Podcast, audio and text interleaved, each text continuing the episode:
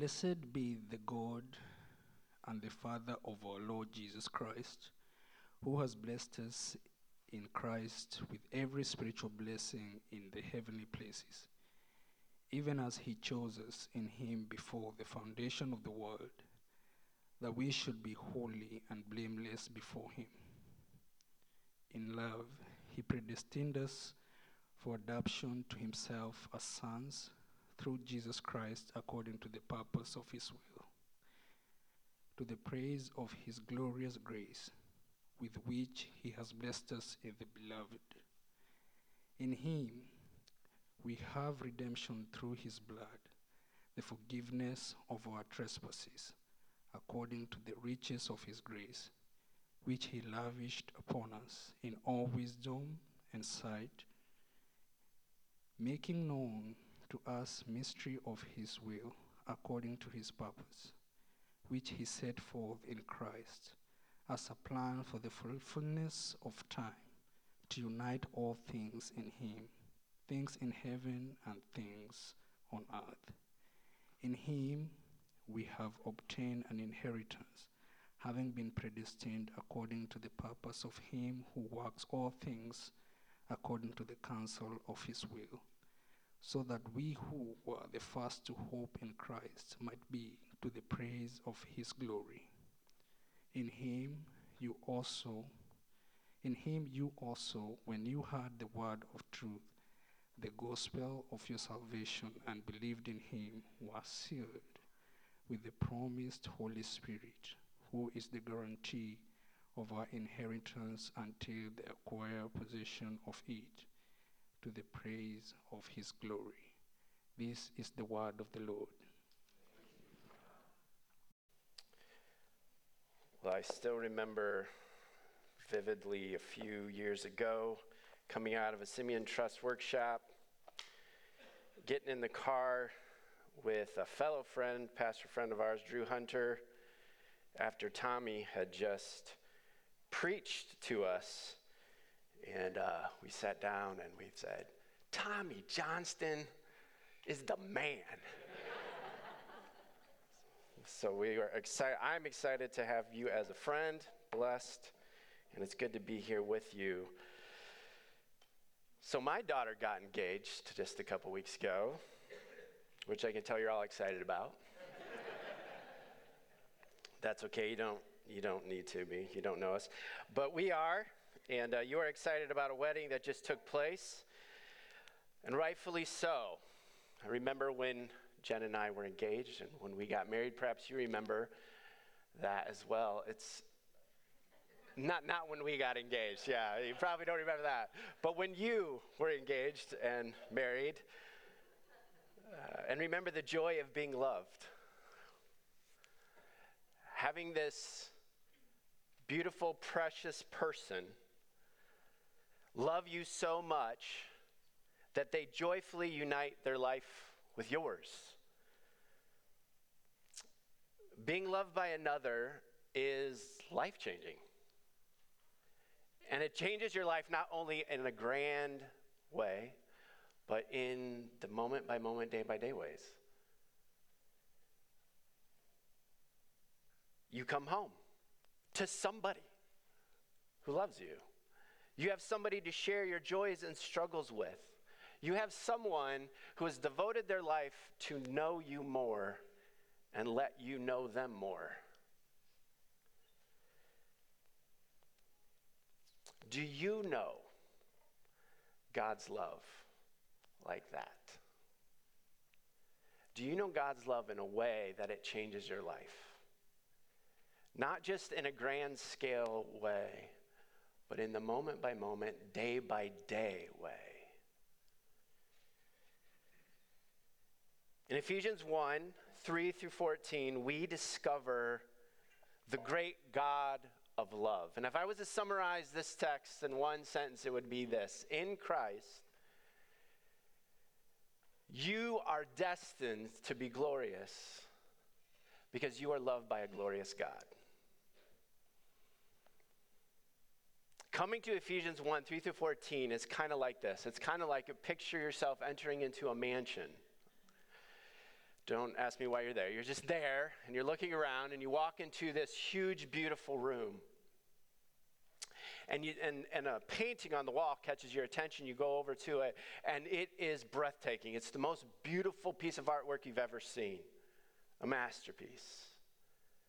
But as you look and examine this painting closely, being absorbed by it, you realize something strange. It doesn't seem like the frame is actually uh, attached to the painting.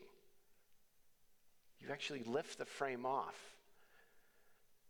And you realize that the painting is actually on the wall itself. Not only that, but you see paper, wallpaper around the edges of the painting, and it's starting to come up. And you look behind and you realize that the painting is actually extending beyond the picture that you can see. So you start tearing apart the wallpaper and it comes off really easily and you just tear and tear it's coming off in huge sheets and you realize that this painting is not just this little painting on a wall it's actually floor to ceiling on all the walls in the room and over across the top of the ceiling it's a mural and as you look at this mural something catches your eye again there are groups of people everywhere, but there's one group of people in particular that catches your eye because in that group is you. And you are radiating with beauty and glory like you could never imagine you could be. That's what it's like to come to Ephesians 1. You think you know what Christianity is about, and it's beautiful. You think you know what God's salvation is like, and it's amazing. And then the Apostle Paul starts ripping the wallpaper off. And you realize that this thing is huge and glorious and a masterpiece, and you're in it.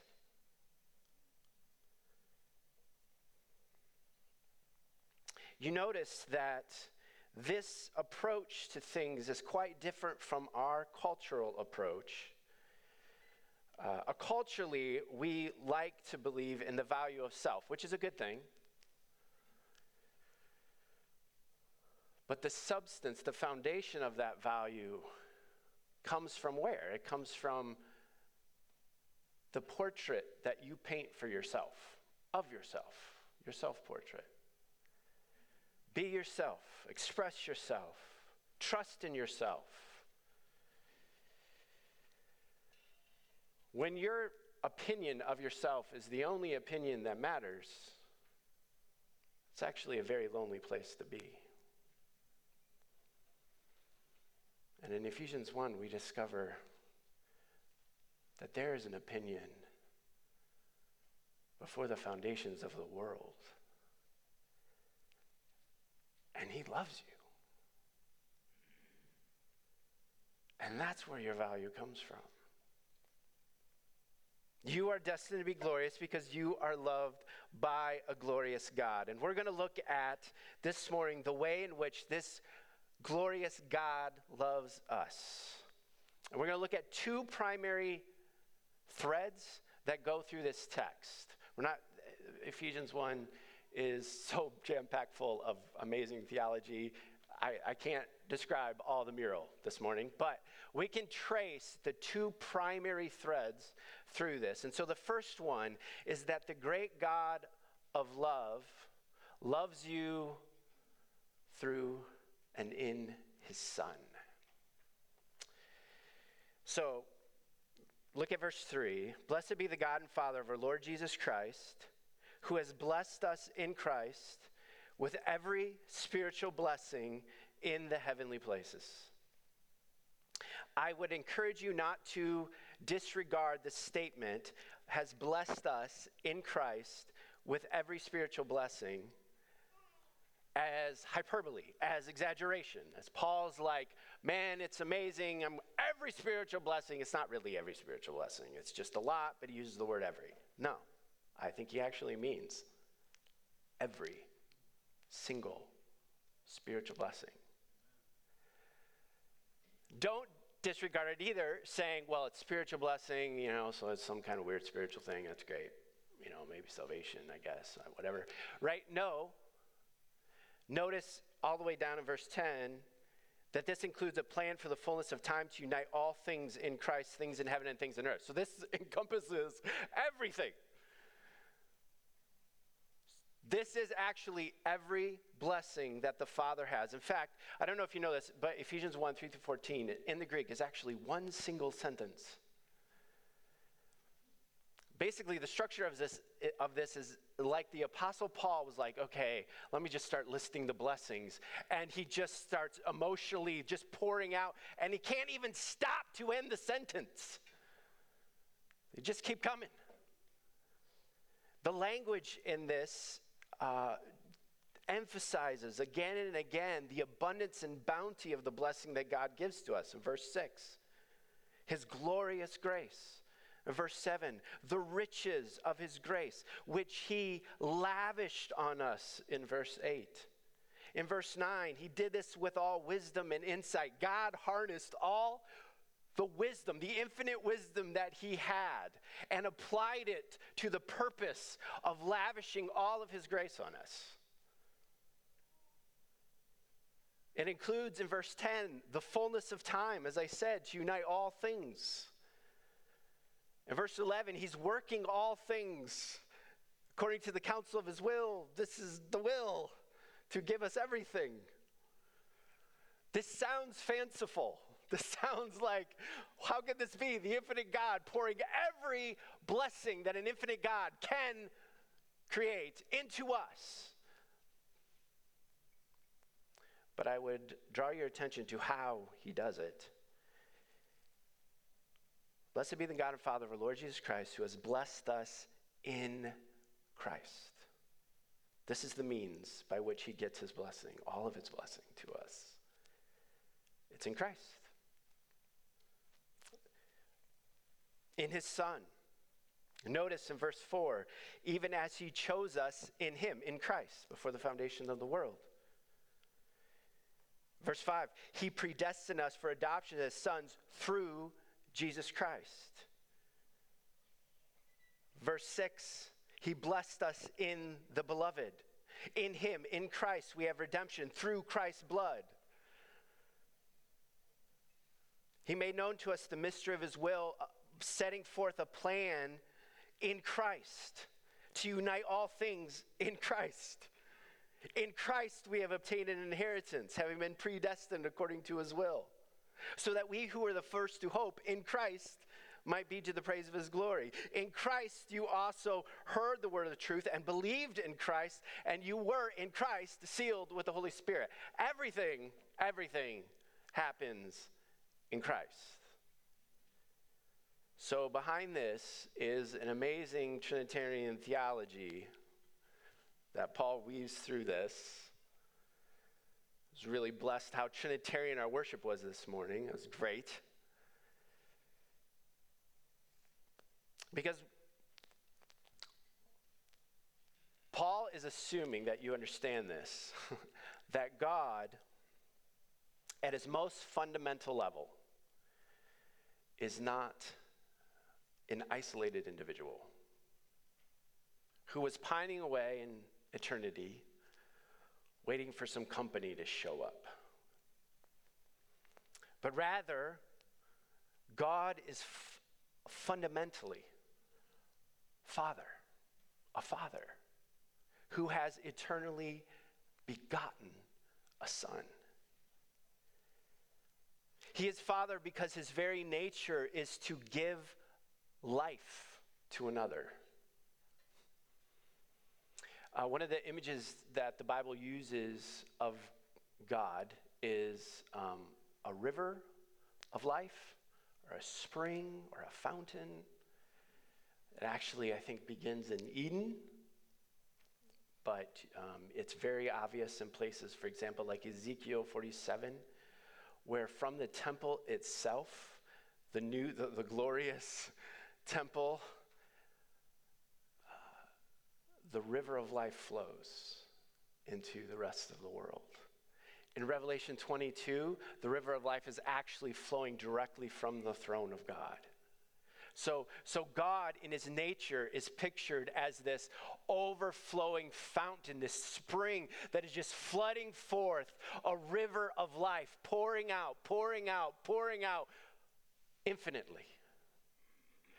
And God's infinite pouring out is so full and so perfect that it is actually his son. The Father pours out his begotten Son.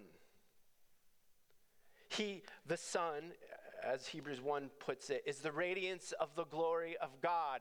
As light shines and, and, and the radiance shines out from the light, so the Father and the Son. The Father is the glory, the Son is the light, the radiance shining of the glory out into the, to the world. That means that the Son is the fullness of the glory of the Father. 1 John 1 2.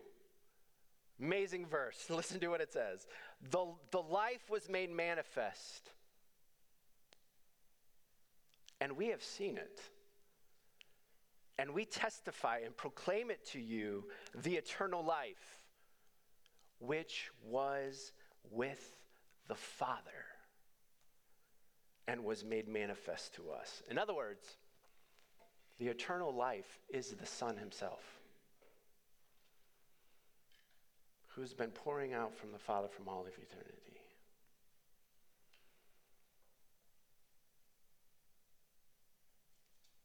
This means at the center of all things is a father son relationship of infinite love. At the center of all being is a God whose very foundational and eternal nature is that he loves to pour out his life and goodness into others.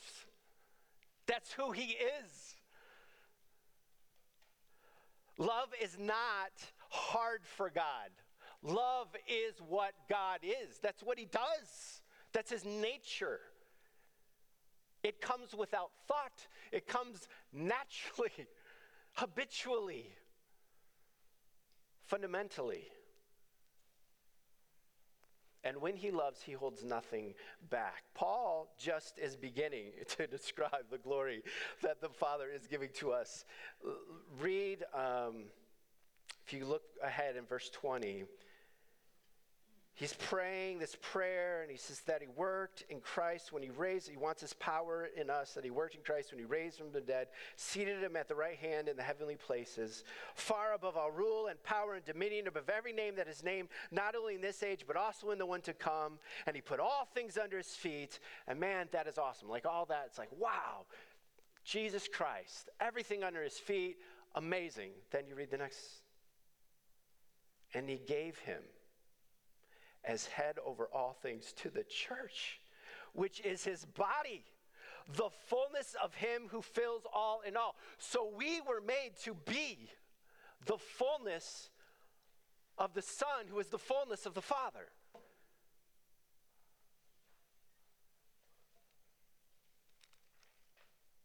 Or you read chapter 3, verse 18. Again, the Apostle Paul says that we may be rooted and grounded in love and may have strength to comprehend with all the saints what is the breadth and length and height and depth, this fullness, and to know the love of Christ that surpasses knowledge, that you may be filled with all the fullness of God.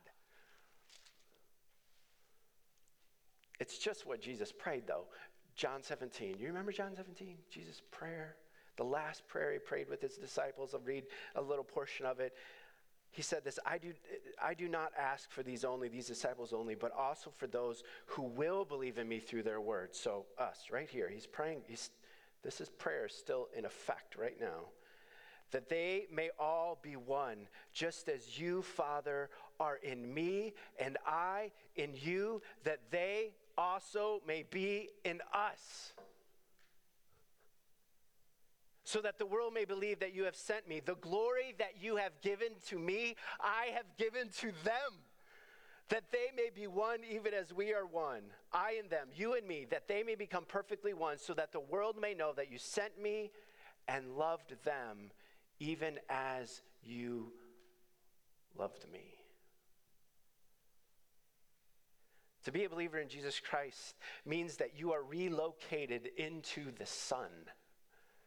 You no longer live by yourself. You no longer live in your flesh. You no longer live merely in the world. You live most fundamentally in the Son.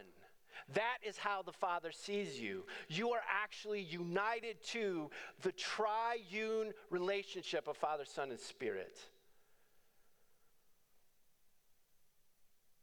And the love that the Father has always had for the Son is the love that the Father now has for you. Friend, if you came in here this morning, maybe looking for something,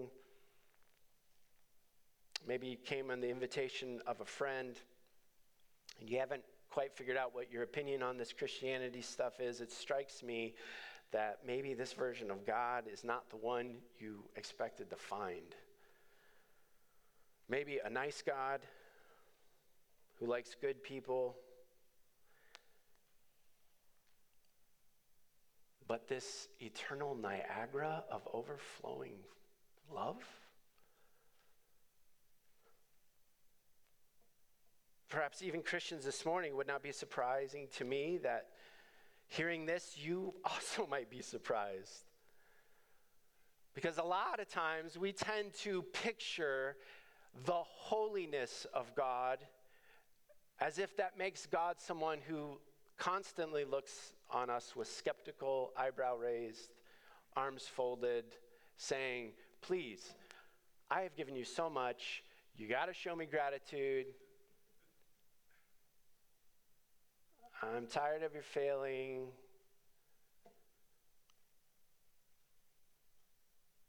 A stingy God. That stingy God is as much God as I am. Which means he's not God, if you haven't figured that out. It's a comparison. Because that is a God that's more like me than it is like God.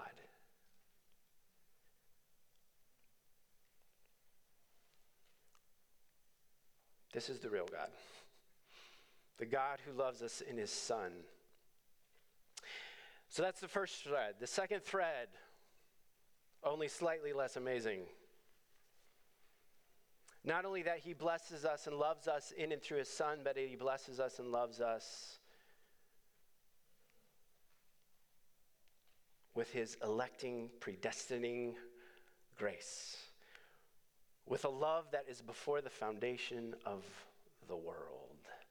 Notice that this is woven into this as well. It starts right off at the beginning, verse 4, even as this is the first example, even as he chose us in him before the foundation of the world, that we should be holy and blameless before him. In love, verse 5, he predestined us for adoptions as sons through Jesus Christ, according to the purpose of his will.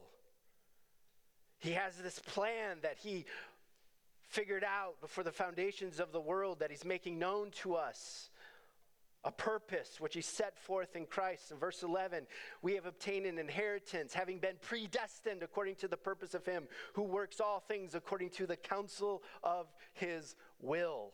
And he even sends his Holy Spirit to guarantee what he has already determined our inheritance to come to us until we acquire possession of it. It's everywhere in this text. Now, I realize in our culture, we love our freedom of choice, so this may not sound like love at all. This may sound horrible to you.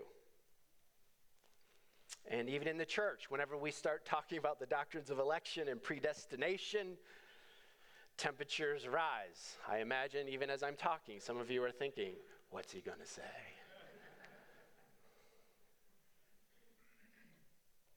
Perhaps readying your arguments to challenge if my view doesn't align with yours. You know, when we read the Bible, it is important not only to understand what is written and what it means, but why it was written. And that is especially true when it comes to complicated doctrines like election and predestination. So, why does the Apostle Paul emphasize this electing, predestining grace of God? Well, I think it's pretty clear. He is describing the way in which God has blessed us with every spiritual blessing. His first example of that, even as He chose us in Him before the foundation of the world. Verse 5 makes it really plain in love, He predestined us. All of this is to the praise of his glorious grace that he's lavishing on us. In other words, the primary point that Paul's trying to make is that God loves us, and he has loved us from before the foundation of the world. He has set his affection upon us before the foundation of the world. This is a common theme, by the way, when election comes up. Deuteronomy 7, when uh, Paul is describing to Israel what Paul, God is telling Israel through Moses why he chose them. And he says, It was not because you were more in number, not because you were an oppressive people that I chose you, but the Lord set his love on you and chose you even though you were the fewest of all the peoples, because the Lord loves you. I chose to love you because I love you. is essentially the logic. Paul is emphasizing the primacy and the certainty of God's love. Well, first of all, let me just say what this doesn't mean, then we'll get a little bit into what it does mean. First of all, it doesn't mean that our choices don't matter. That's the way our logic usually runs. If God already chose me, then my choice doesn't matter. Right? Um, but that is to think exactly the opposite the way Paul is wanting us to think. That is to think actually like an ancient Greek thought, or an ancient Ephesian in this case who believed that our lives are in the hands of a blind fate that's just so rolling, time is just rolling out, and there's nothing you can do to change it. So, for example, you look, you read the Greek, Greek tragedies, and you see these guys that go to this uh, Oracle of Delphi, and the Oracle is like, "Hey, horrible things are going to happen to you. And the person's like, no, I don't want that to happen. So I'm going to choose to do this so it won't happen. I'm going to choose to do this so it won't happen. I'm going to choose to do this so it won't happen. I'm going to choose to do this so it won't happen. And then all of those choices just made it happen. Right? That is your choices don't matter. That is not what Paul is saying at all. Paul is saying that all things are in the hands of a God who loves you, of a Father who has determined to love you. In His love, your choices will always matter.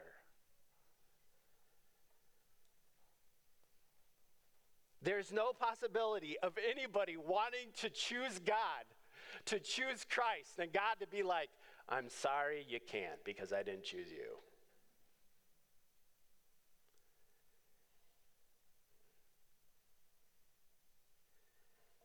Secondly, it doesn't mean that God is distant, that he sort of planned all this out and is just standing aside, waiting for it all to come down. That's sort of, that's the way you think of it, right? It's like God's planning all this out, and he's like, okay, I did my job, now let's just flick the domino and watch it, you know, watch them all tumble out just as I planned. So, uh, we're going to Zionsville Fellowship right now, and I already mentioned Drew Hunter, a fellow friend of ours. He's a pastor there, and about a month ago, he gave a wonderful sermon on Romans 8, 26 and 27, which is, the, the is when Paul describes the Spirit interceding in our heart, groaning with uh, intercession that is too deep for words, praying for the will of the Father in the midst of our groaning and suffering and pain. Amazing text. Amazing text. And one of the illustrations that Drew used was of a, of a young, uh, a young boy, teenager, starting to gain some desire for independency, starting to question his parents' limitations and rules, maybe even starting to question how much his parents really do love him and how much they're trying to control him. And then one night, he's walking by his parents' bedroom and he hears them talking, and so he eavesdrops. And he hears them talking about how they sense that there's this kind of distance and um, how they really want to make sure to assure him over and over that they love him. Next morning, he gets up and he hears his parents at the breakfast table talking about him again. And he eavesdrops on their conversation and he hears the, the father talking about how he is going to do this thing with his friends and he's going to bring his son along so that he knows that he wants to be with him, that he wants to include him in his life. And then he hears them pray for him. And he keeps doing this. He keeps eavesdropping on conversations and hearing him talk himself talked about over and over again ways in which they're planning and plotting to love him. This is what is going on in the triune God all the time about you. And what's amazing about Ephesians 1 is the Apostle Paul says that that conversation started before the foundations of the world. That's what, that's what this is all about. He is, he is planning how to bring his love to you. In our concept, that's difficult to understand. Like, how in the world can God be over here planning from eternity past, plotting these things. And he already knows what's going to happen. So, what's the point of the Spirit being here in it and with us? And why would he? That just doesn't make any sense. It's because he loves you. Love does not stand aloof at a distance watching things take place. Love does not watch us go through problems and pain and life, joys and struggles. Love comes beside us. That's the plan. That's always been the plan. How can we, Father, Son, and Spirit, come alongside of our beloved and love them?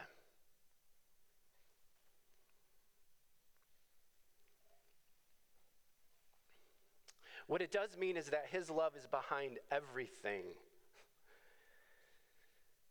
The infinite fullness of God being poured out of himself through his son into you. That's the plan. That is a hard, hard, hard plan. I would say impossible plan. And it takes everything. It takes every moment, every decision, everything in all of history to make this plan work.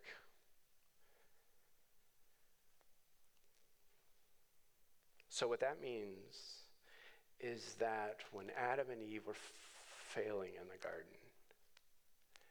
and when Pharaoh was enslaving the Israelites, and then God tore down the empire and redeemed them and delivered them from Egypt.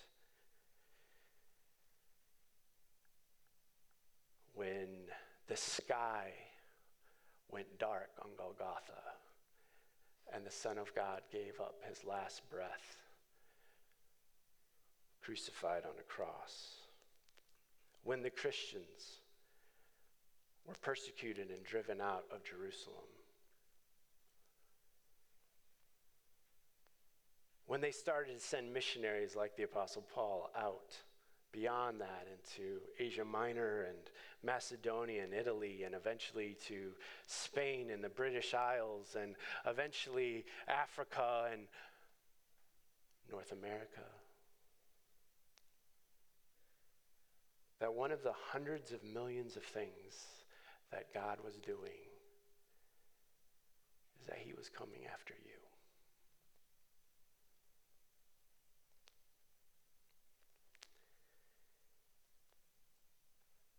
It means His love is behind everything, and it means His love is certain. His affections do not grow warm and hot.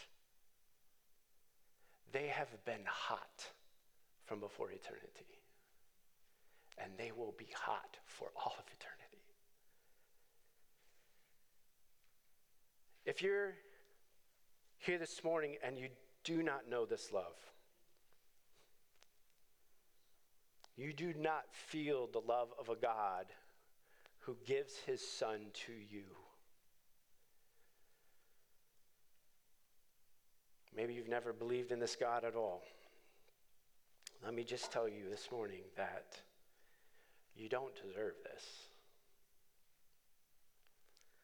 You, like me, like Paul, like the Ephesians, are in great need of the forgiveness of our trespasses that only the riches of his grace could accomplish. Because you, like us, are a sinner, and that means much of your life does not look like this God. In fact, much of your life is in opposition to this God. And you're not worthy of his love, you're worthy of his opposition, of his hate, and of his wrath. And yet here you are. And here I am.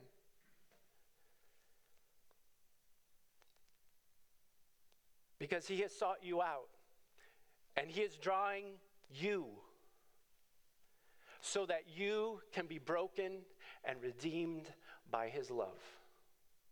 So that you can be his and so that he can be yours.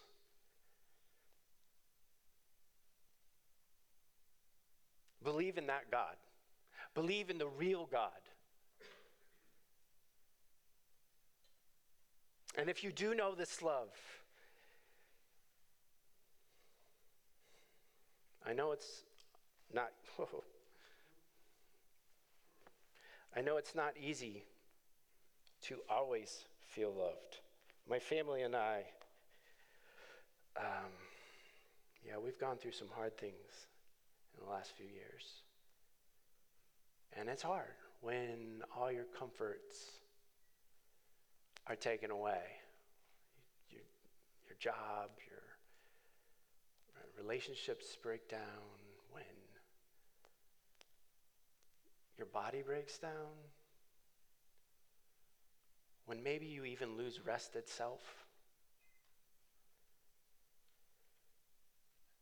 And it can feel like the foundations of the earth are uncertain and shaking. Know then that there is something stronger than the foundations of the earth, something upon which the foundations of the earth were built.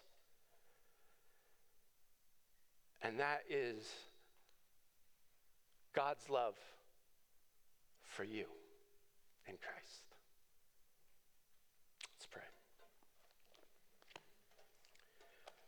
Father, thank you for your Son. I thank you for pouring all of yourself out in Him into us.